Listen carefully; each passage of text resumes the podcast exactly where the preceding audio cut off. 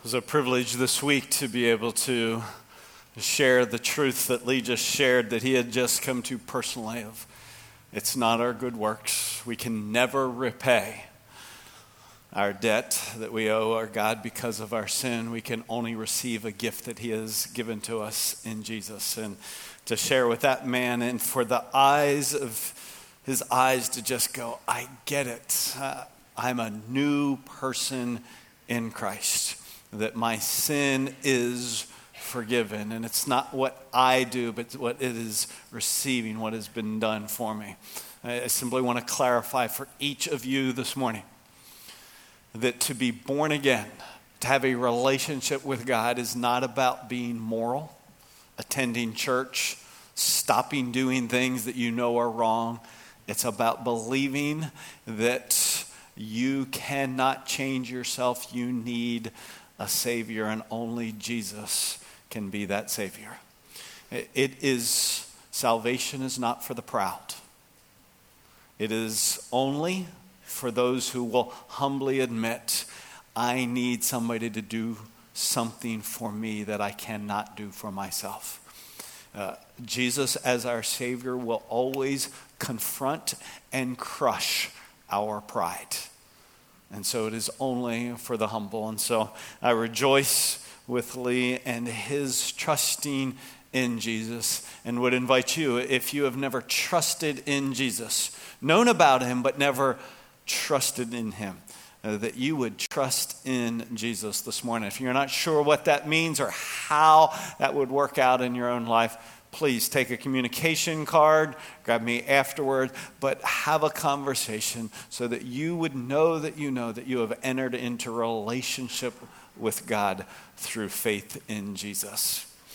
So before we jump into the scriptures, you can turn to 1 Thessalonians 2, but before we jump in, to 1 Thessalonians 2, uh, I want to make sure that you have two very important things in your mind. Number one, uh, as the video reminded us, Power Up Clubs are coming, and we still are praying that you will, if you have not yet agreed to, that you would go, I want to flood my front yard with neighbors for the sake of the gospel. And so uh, we still could use more front yards. I said to you a couple weeks ago, we have teenagers ready to show up to share the gospel and to teach the scriptures more teenagers than front yards right now. So,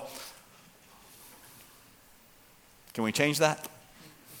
And let's give them an opportunity to have that privilege of being an instrument of God. So, uh, stop by in the courtyard this morning or send us uh, an email and let us help you figure out how you can be a host home for our Power Up Clubs. Second, if you would take your bulletin and, and don't turn to the message memo yet, but look inside, bottom right. We always have there a weekly giving report, but we've added something, and that is for our short term summer mission trips. I want to bring that to your attention because uh, this year we have more folks attend, participating in a short term mission trip than ever. We have 62 folks going and going to some great places in terms of for gospel impact. Albania, a, a country that had once proclaimed itself an atheistic country, the Philippines to uh, the nation of Israel and to Southeast Asia. 62 folks going between, spread out there. Uh, the total need for that to happen was over $200,000.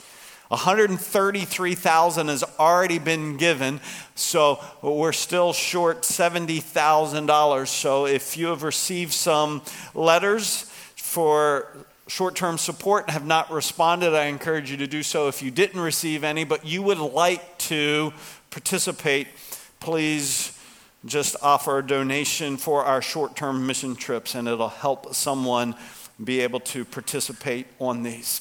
We do these because, as we jump into 1 Thessalonians 2, the premise for this whole series, Multiply Disciples Who Make Disciples, is this that God does and always has intended to fill the earth with His glory. I want to keep coming back to that. God intends to fill the earth with His glory.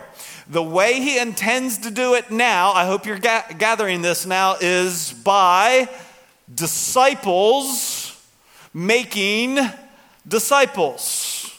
That's how he intends to fill the earth with his glory. That is part of why we do this short term mission trip, so that the gospel will go to places where the church is not yet thriving to be able to multiply there. So we share in that. And you can by giving towards those short term mission trips. But don't just think other nations think even in our community, God intends to fill Jacksonville, St. Johns County, Duval County, Clay County, Nassau County. He intends to fill with His glory through disciples, Christian Family Chapel, disciples who make disciples. You're probably familiar with Jesus' command go therefore and make disciples of all the nations, not just in this county, not just in the surrounding counties, but to all the nations. And here's what a disciple maker does they baptize them in the name of the Father, Son, and Holy Spirit. In other words, when someone hears and repents and believes, like Lee heard, repented, and believed, then we baptize them. Not because the baptism saves them, but because they are obeying the Lord's command, who is their Savior to be baptized. So a disciple maker baptizes, and a disciple maker teaches them to observe all that Jesus had taught his disciples. So, three core activities in disciple making sharing the gospel, helping a new believer grow in truth and love, and equipping that believer then to make disciples themselves, to multiply themselves. So, this is all by way of review. Uh, I'm bringing it back to you right now in this moment for this reason. Is this theory, or can you literally, in your life, if you are already a disciple of Jesus, can you put names of people in your life where you're going, yeah, I, am a disciple who wants to make disciples, so Here's who I'm seeking to share the gospel with. It always begins by sharing the gospel. If, if you want to be a disciple maker, you got to share the gospel. Wanting to be a disciple maker and not sharing the gospel is being married and wanting to have kids and not doing what you need to do to have kids. Is that clear enough for you? All right, enough said. We got children in the room. Enough said. So that, that's sharing. You, you can't have I already said. Or, second, it's then helping that new person because uh, the Bible says a person who hasn't yet believed is dead in their sins and then they are alive in Christ. But they're an infant, and it's helping that spiritual baby to grow up. You know that. That's theory. Any names for, for you that you're going, I'm a disciple, here's the person I'm trying to, or the people I'm trying to help them grow up, by investing in them, by sharing with them in truth and love. Stuck my head over in the, the new believers class that's happening right now on 9:30, and it's really grateful. That's a room packed full of people, some who are new believers and some who are saying, "I want to be equipped to help do this." They're going to put names to it. Any names for you? And then this. This is then saying, I am not only multiplying, I'm prepared to help other people learn to multiply. We'll talk about that part in a little bit later in the message today. But my point only is this before we jump into this passage, if we finish six weeks of this series from 1 Thessalonians 2 and 3, multiply. And it doesn't result in CFC disciples, specifically real people saying, I'm going to begin to share the gospel, and I'm going to choose to put myself in an environment where I'm helping an, some new believers grow in their faith, or an environment where I'm helping mature believers begin to multiply. Unless that happens, we've, in some sense, we've wasted our time for six weeks in the scriptures. This is not just something to understand. I'm simply, I'm attempting to help you grab the, the biblical rationale for disciple making. But unless, unless we start investing our lives in people, real names here, then man, we should have just slept in on Sunday. Because the scripture's intended to change how we live our lives. So, uh, I don't know everybody's spiritual journey in here over in North, but if you are one who would identify yourself as a disciple, a follower of Jesus, the whole point of this series is not that you would know this, but there would be real names, real people who you would begin to invest in. That's the point of the scriptures. Sometimes we don't do it because it's like, oh, that feels like too hard, too big, too intimidating. So let me encourage you. After Jesus said, Here's what I want you to do. And can you imagine being intimidated?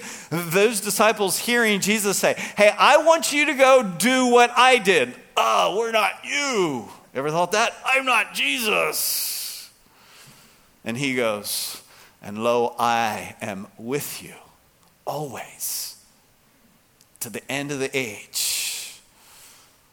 So, yeah, you're not Jesus. Agreed.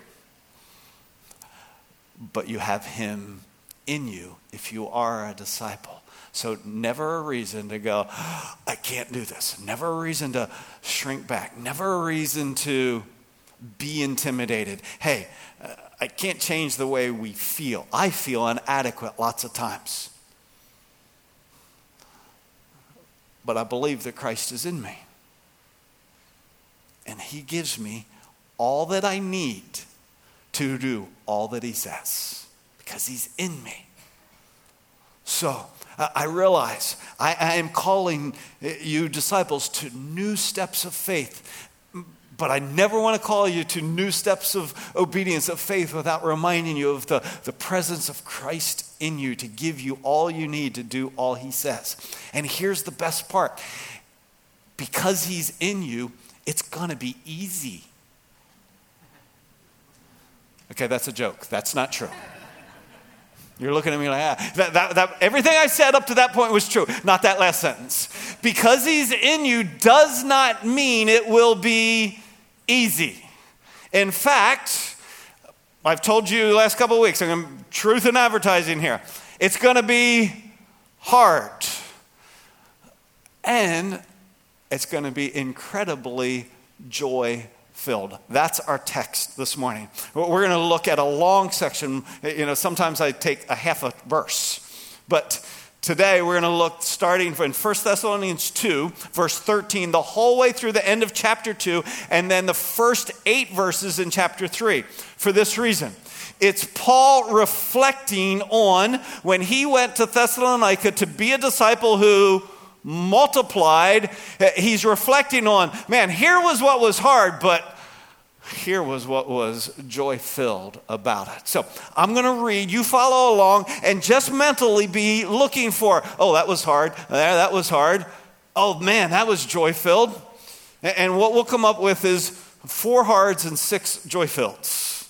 So be on your toes. Verse 13 For this reason, he says, remembering back, reflecting. For this reason, we also constantly thank God that when you received the word of God, which you heard from us, you accepted it, not as the word of men, but for what it really is the word of God, which also performs its work in you who believe. For you, brethren, became imitators of the churches of God in Christ Jesus that are in Judea. For you also endured the same sufferings at the hands of your own countrymen, even as they did from the Jews, who both killed the Lord Jesus and the prophets and drove us out. They are not pleasing to God, but hostile to all men hindering us from speaking to the Gentiles so that they may be saved, with the result that they always fill up the measure of their sins. But wrath has come upon them to the utmost. But we, brethren, having been taken away from you for a short while in person, not in spirit, were all the more eager with great desire to do what? To see your face.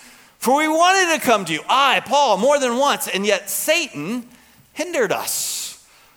For who is our joy or crown or, or, excuse me, for who is our hope or joy or crown of exaltation? Is it not even you in the presence of our Lord Jesus at his coming? For you are our glory and joy. And he goes into chapter 3.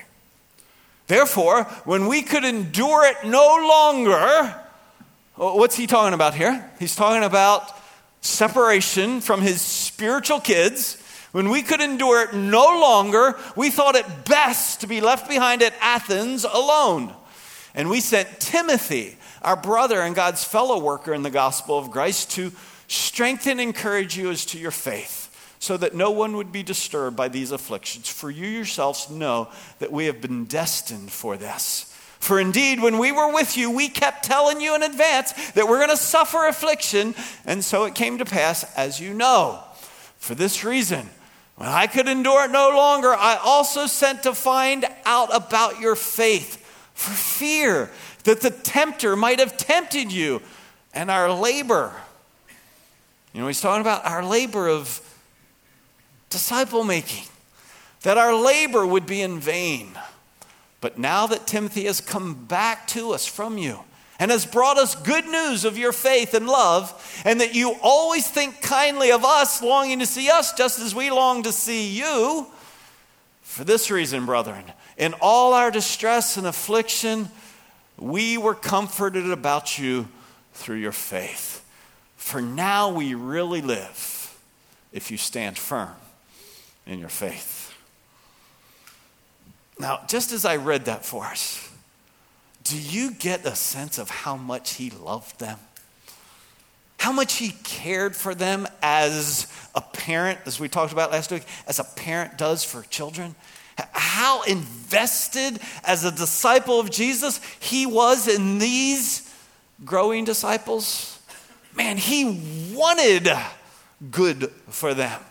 And it hurt him to not be with them. So, what was the hard, but what was the happy?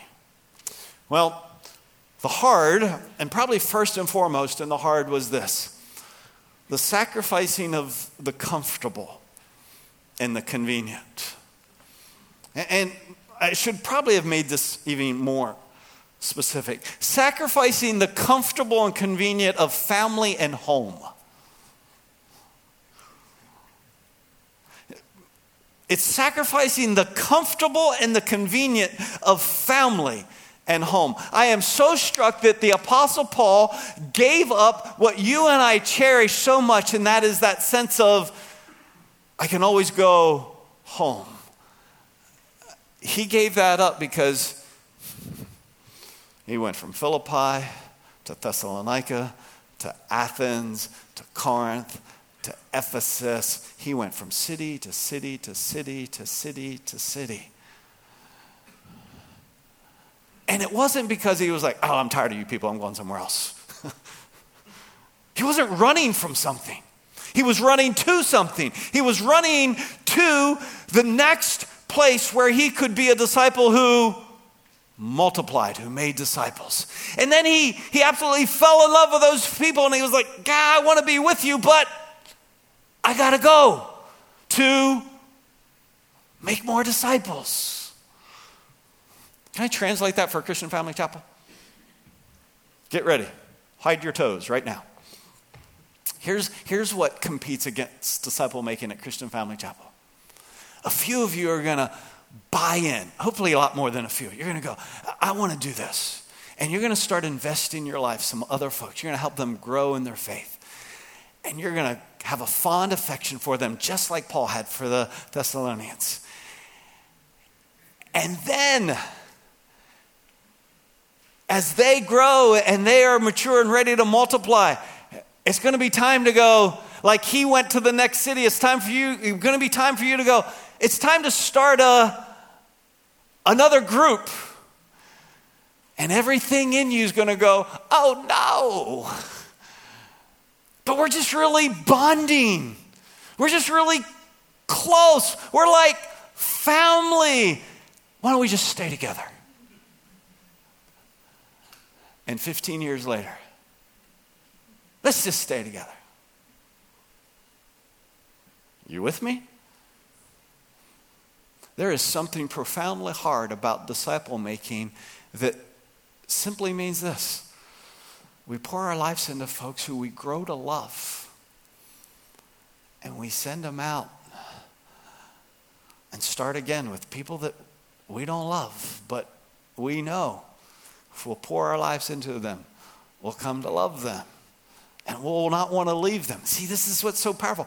Paul didn't want to be separated, he didn't even like to be separated, but he couldn't multiply himself without.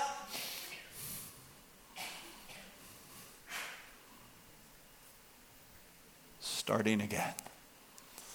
That's just not comfortable. And that's not convenient. That's hard.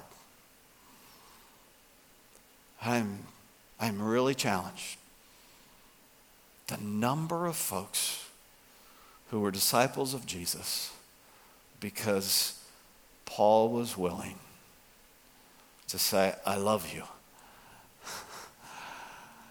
I got to start again. And he tried to work his way back to check in to make sure that they were good in their faith. But he did what we are so reluctant to do, and that is make new disciples who will make new disciples who will make new disciples. I think it's one of the hardest things because we love the comfort and the community. And, and the thing is, you go, but that's not bad. I agree. It's one of the great things that we get to experience. But if we hold on to it, we rob ourselves of multiply. It was hard for him to watch his kids suffer. You know, and when I say his kids, you understand his spiritual kids. I think Paul had an easier time, honestly, suffering for the gospel himself than watching his kids suffer for the gospel. It was hard, as we've already said, it was hard to, to be separated from his spiritual kids. And it was hard to be separated from his spiritual kids because that he was so, so zealous for their faith that they would remain in the faith. That was what was on his heart. He didn't just like to hang out with them, he, he wanted to be with them for the sake of their faith, for their sake of their, their knowing God and being an instrument of God, for more people finding life in Jesus. Now, you may go, oh, wow, Go back in these in front of you and maybe this week read the text again and you'll see that this is what overflows. Man, this is what made it hard. And it's sometimes why we don't do what Paul did. We go, oh man, if it's hard, I don't want to do the hard. I mean, who wants to do hard? I don't want to do hard. Let's do easy. Make it easy, Doug, and then I'm in. But you can't, disciple making isn't easy. I just can't say that enough. It is hard. But there's a warning, and I hope I have every ear at this moment. There's a warning for those of us who will shrink back to protect ourselves from the heart. It's a quote I probably, uh, maybe 15 years ago first read by C.S. Lewis. I come back to this often when uh, I think about the hard of new relationships, of starting again. He says, To love at all is to be vulnerable. Yes? To love at all is to be vulnerable. Love anything, and your heart will certainly be wrung and possibly be broken. If you want to make sure of keeping it intact, not wrong, not broken, uh, you must give your heart to no one, not even an animal, because an animal will die and break your heart.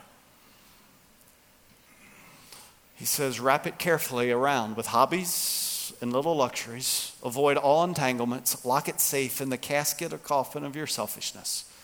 But in that casket, safe, dark, motionless, airless, it will change. It will not be broken it will become unbreakable, impenetrable, irredeemable. And that grips me. Because the very thing that makes disciple making hard, the risk of relationship, tempts us to shrink back to protect ourselves. But watch.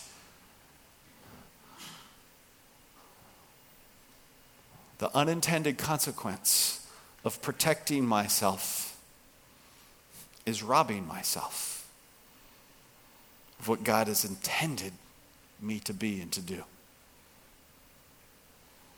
In other words, it doesn't work. Jesus said it more succinctly. Whoever wishes to save his life will lose it. But whoever loses his life for my sake will find it. I wonder if, if you, right now, if you would apply this to your own thoughts about have you engaged intentionally saying, I'm going to share the gospel, and I have folks that I'm going to invest in who aren't mature, but I want to see them grow up, and, helping people who have grown up to multiply. If you don't have names, is it because you're trying to save your life, protect your life, keep the life, wrap it around the hobbies and the, the luxuries that, that will protect you from getting your heart broken? Jesus says, when you do that, you're going to end up losing the life you're trying to protect. But if, if for the sake of the gospel, for the sake of filling the earth with the glory of God, are you with me, friends? If for the sake of filling the earth with the glory of God, you will pour yourself out in those three core activities sharing the gospel, building, I'm not talking occupationally, just a lifestyle sharing the gospel, of helping new believers going, I want to grow up, multiplying. You will find the joy filled life you thought you were going to get by not disciple making. See, it so often comes down to do we, do we trust Jesus or do we lean on our own understanding? Right? That's why Proverbs 3, 5, and 6 is, is so powerful for so many of us. Trust the Lord with all your heart and lean not on your own understanding, but acknowledge Him in all your ways, and He will direct your paths. I believe that. If I won't lean on my own understanding, if I won't try to save my life and end up losing it. But if I'll give my life, like Paul poured in spite of the hard, and I'll find it. I see, I see the wheels turning in the minds. Yeah, but, yeah, but, yeah, but. We just trust the Lord with all your heart. Lean not on your own understanding. Uh, so, what will you find? What will you find? Well, Jesus says, excuse me, Paul says here in 1 Thess 2, what you'll find is the incredible joy of being an instrument through which God Himself speaks. There's no greater joy. Seriously, there really is. There's no greater joy. Uh, no offense to my six grandkids, being an instrument of God through which He speaks is better than being a grandparent. And some of your grandparents are going, yeah, well, you're an idiot. You don't get it yet. Well, maybe I, maybe I don't get it. Uh, uh, but lay it side by side. Uh, I will take being an instrument through which God speaks. That is the sweetest of all joys. This week, to be able to sit across from the guy. I'd met him over at the table one Sunday that I wasn't teaching back in January. It was first week in February, sorry. I went over to the table and I saw this guy sitting there. And my wife, who's a greeter over there, said, Hey, if you, if you talk to him? And she said, Hey, I don't talk to like single men at a table. I was like, Good point. Let me go talk to him. struck up a conversation. Man, the, uh, It was only the Lord. It went like deep and personal fast. Emailed a few times since then. Grabbed me after Easter and said, Man, we got to talk. Finally got it together. Simply, I, it wasn't like, oh, I used like my magic words. Just opened up the scripture with him. And his, it was like the light came on. Oh, wow. I've known about Jesus, but he, he would forgive fully and completely, not by my works. So much guilt for all the wrong, trying to pay it back, trying to pay it back, never always with that reality. I, my, I still got a bill due to hear the gospel in him and go, I've been trusting in myself. I've never trusted in Jesus. You're right. I agree. To see him be born again,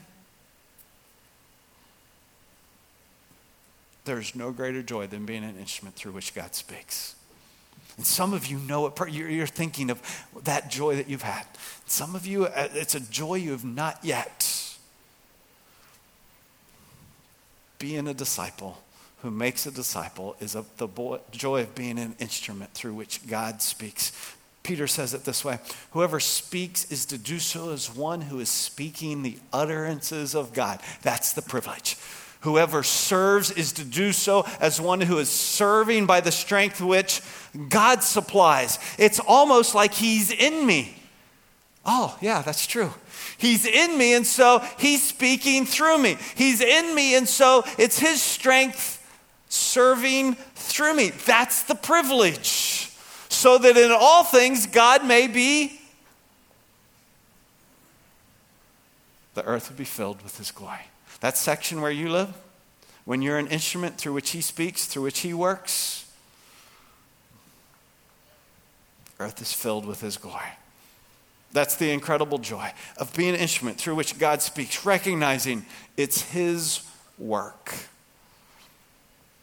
It's the Lord's work. I simply get to be the channel. You simply get to be the channel. It's His work. And that's just good news because if it was our work, we would screw it up royally. Right? It's His work. Do you. Do you know how badly in the midst of this series I have had to go, Lord, if CFC disciples are going to become disciple makers, that's going to have to be your work because I just can't talk you into it.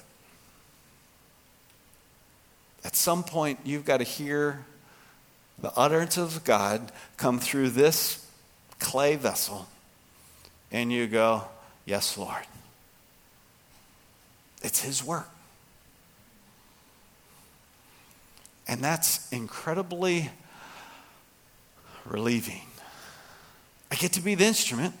I still speak, you still speak the gospel, you still invest the minutes, but you recognize when, when a new person in Christ grows up in Christ, that's the Lord's work. When a growing up in Christ then begins to multiply, that's the Lord's work. It's His work. It's the way Jesus described how He lived, God wrapped in human flesh. He says to His disciples in the upper room, Do you not believe that I am in the Father and the Father is in me?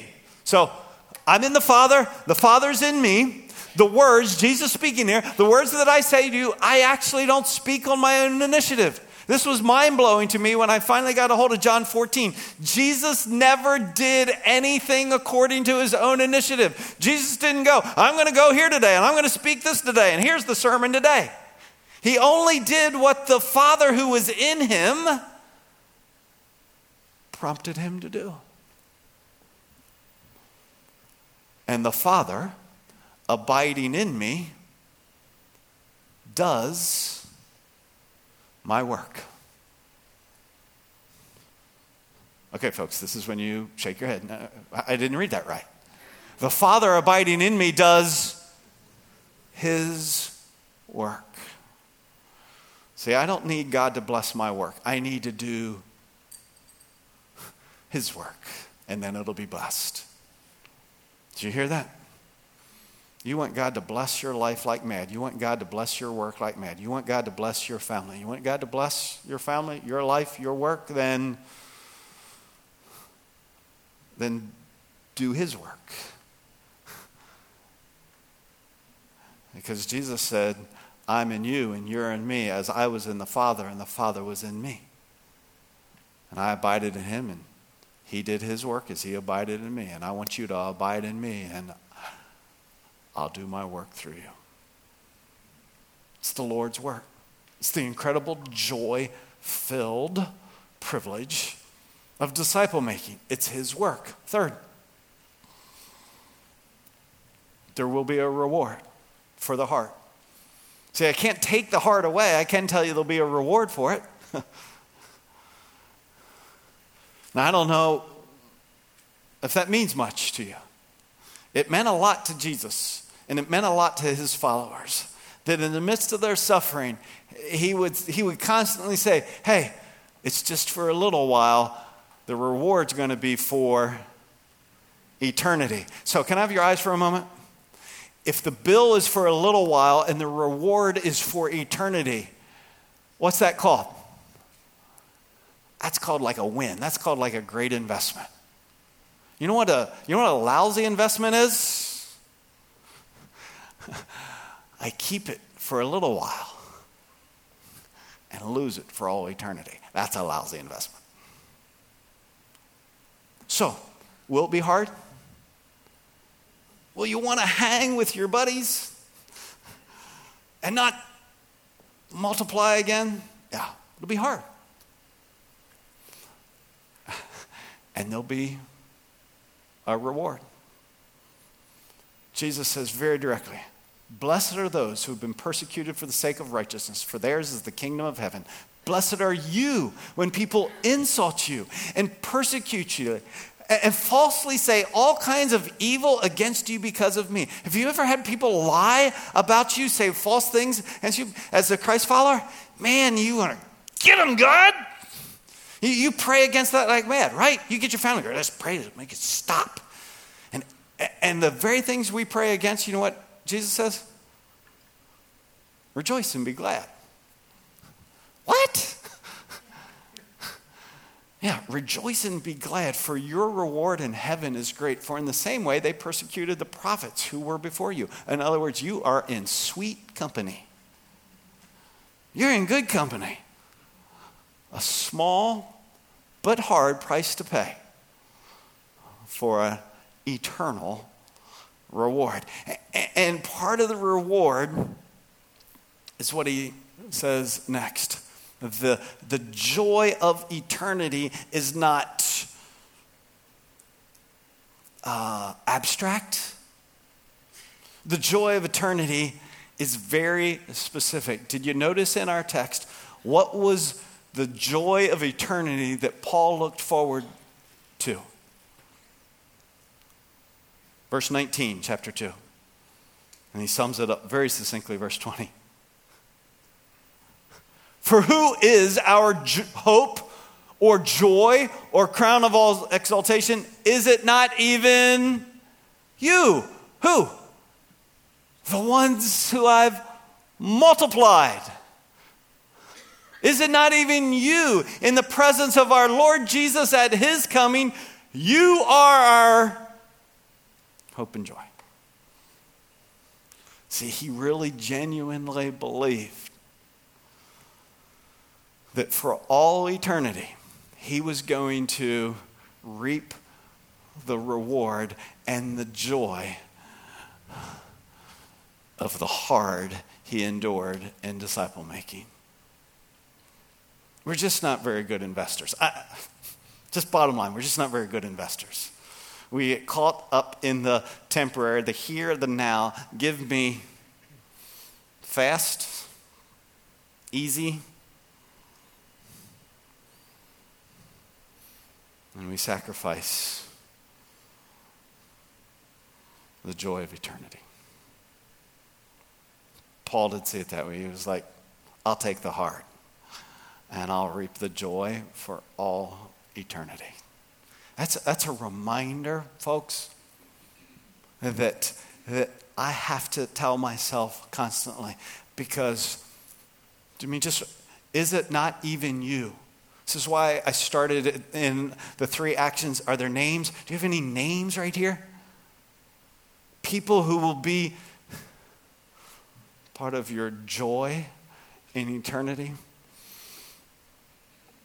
That's the privilege of being a disciple who makes disciples. So I keep telling you it's hard, but hear me much louder, much clearer. The reward will be far greater than the hard. Only, only in our foolishness would we hold on to the easy. Fifth, part of the happy, part of the joy is sharing the ministry with others. Now, in the text, eh, eh, when Paul is in this specific, where who was the person that Paul shared the ministry with there in Thessalonica? When he couldn't get back, he sent Timothy because Timothy was able to do what Paul couldn't do. He could go back, and, and, he, and then he came back to Paul and he said, Man, your spiritual kids are good. They're walking with Jesus, they're obeying him. You'd be super, super happy. And he was like, Man, thank you, Timothy. My heart is joy filled. Do you know how rich that is that, that we are in this together? It's the Lord's work through us. See, can, can Ephesians 4 paint a picture for you? We, think Christian Family Chapel. Okay, uh, eyes up here on the screen, if you would, please. Disciples at Christian Family Chapel are to grow up in all aspects into Him, Jesus, from whom the whole body, every one of us who has believed and been born again, made a new person in Christ, from whom the whole body being fitted, think puzzle, being fitted and held together by what every joint supplies. So you supply, and you supply, and you supply, and you supply, and you supply something, and you supply something, and you supply something, and you supply something. What do you supply? According to the proper working of each individual part. And some of you know this. This is the beautiful picture of the, the church in the New Testament, of a body. And each of us has a part to play. And when each part of my body functions as it's intended to, then this body works well. But when some parts of the body don't do their point, what they don't supply, what they're intended to supply, then the body suffers. See, Christian Family Chapel, disciples of Jesus at Christian Family Chapel, when you are not growing up into maturity, you are not only in trying to protect yourself, you're not only robbing yourself, you are you're hurting the whole body. The whole body suffers. When Timothy's don't do what Timothy's were made to do. When Paul's don't do what Paul's were made to do. One of the greatest privileges is to be in this together. That you really don't have to be all things, everything to every single person, but to, to do our part.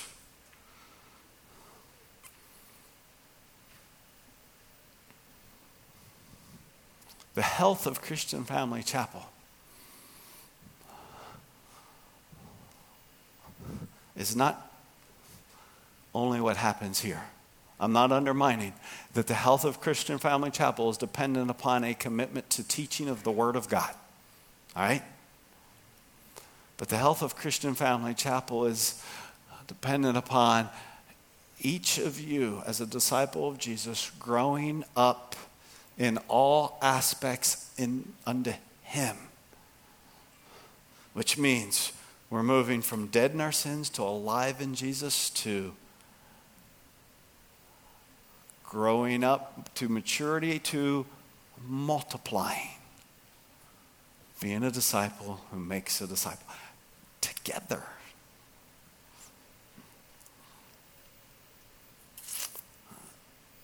And then one of his greatest joys in this text is seeing your kids remain in the faith, right? I, love what he says about seeing his kids remain in the faith when he says in verse 8, For now we really live if you stand firm in the faith. Man, th- this is when, when I see my kids walking with Jesus, my heart just sings. That's why he loved what Timothy partnered with him, because he didn't know. I, I'm no Apostle Paul. but in my years at CFC, I've known the incredible joy of seeing people come to Jesus and walk with Jesus and thrive in Jesus and lives transformed by the gospel. And I've experienced the incredible heartbreak of seeing people walk away and all the destruction that happens when people walk away from Jesus to their marriage, to their family. So there's really live when you stand firm in your faith. See, if we get the joy, and I hope you got it, I hope you heard the heart, and then went, oh, but I'd be a fool to shrink back from it. The protection wouldn't work, it would only cost me. And you get the joy, because when we get the joy, here's what we conclude that the joy of multiplying disciples makes it worth repeating as much as possible. To go, oh, I get to share again. I get to help somebody else grow up in their faith. Wouldn't I, wouldn't, wouldn't I love to have finished the conversation with, with this gentleman on Wednesday and turned around and said, Oh, let me go to the 100 men at Christian Family Chapel who have said, Hey, if anybody comes to Christ, just give me their information. I'll follow up because I'd love to invest in helping them grow up in Christ. And you guys would be fighting over the, the next guy that you could pour into. Instead of me going, Is there anybody who would be willing to sacrifice a few minutes? How awesome if, if there were a hundred ladies who said, the next time uh, a lady at CFC professes faith in Christ, send us an email and one of us will go within 24 hours. We'll follow up and help them grow up in Christ. Wouldn't that be pretty awesome? If a whole bunch of you were going, hey, I want to I want to get in on filling the earth with the glory of God by being a disciple who makes disciples, multiplying Jesus. So at the chapel, where do we begin? Well, we're going to go back to an old process that has a new name. Simply what we're going to rename DX groups. B one, make one as one. What's that mean? Be a disciple who makes a disciple as a disciple.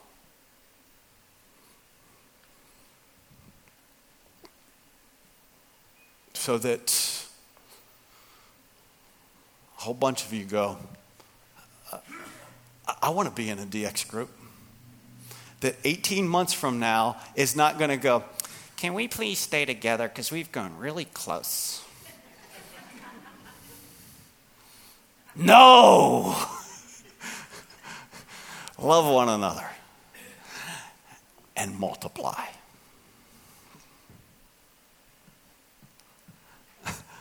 I'm not trying to be mean. I'm trying to be a catalyst for what God intends to do through His church. That's to be fruitful and multiply. So, interested in that? Uh, in D8, I said to Ryan, I can't imagine we're going to get everybody in D8. Now, maybe I'll be way wrong, but bring your skinny self to D8 because we're going to pack them in there, I hope. Of disciples who want to make disciples. We'll do it if we simply believe this. Whoever wishes to save his life is going to lose it. But if you lose your life for his sake, you're going to find it. Finding it, life is in multiplication. So, Father, I've asked that your spirit would speak to your, to your children this morning, trusting that you have, that you have spoken to them. And I pray, Lord, that you would grow us up, multiply us, your work and our privilege. Maybe you'd seal it there in your seat just right now and just say, Lord, I've heard you. I'm available. Thanks for the privilege, Lord. Thank you for the incredible gift, for the opportunity, for all that you will do in the coming weeks and months to the praise of your glory in Jesus' name. Amen. Thanks for being with us. God bless.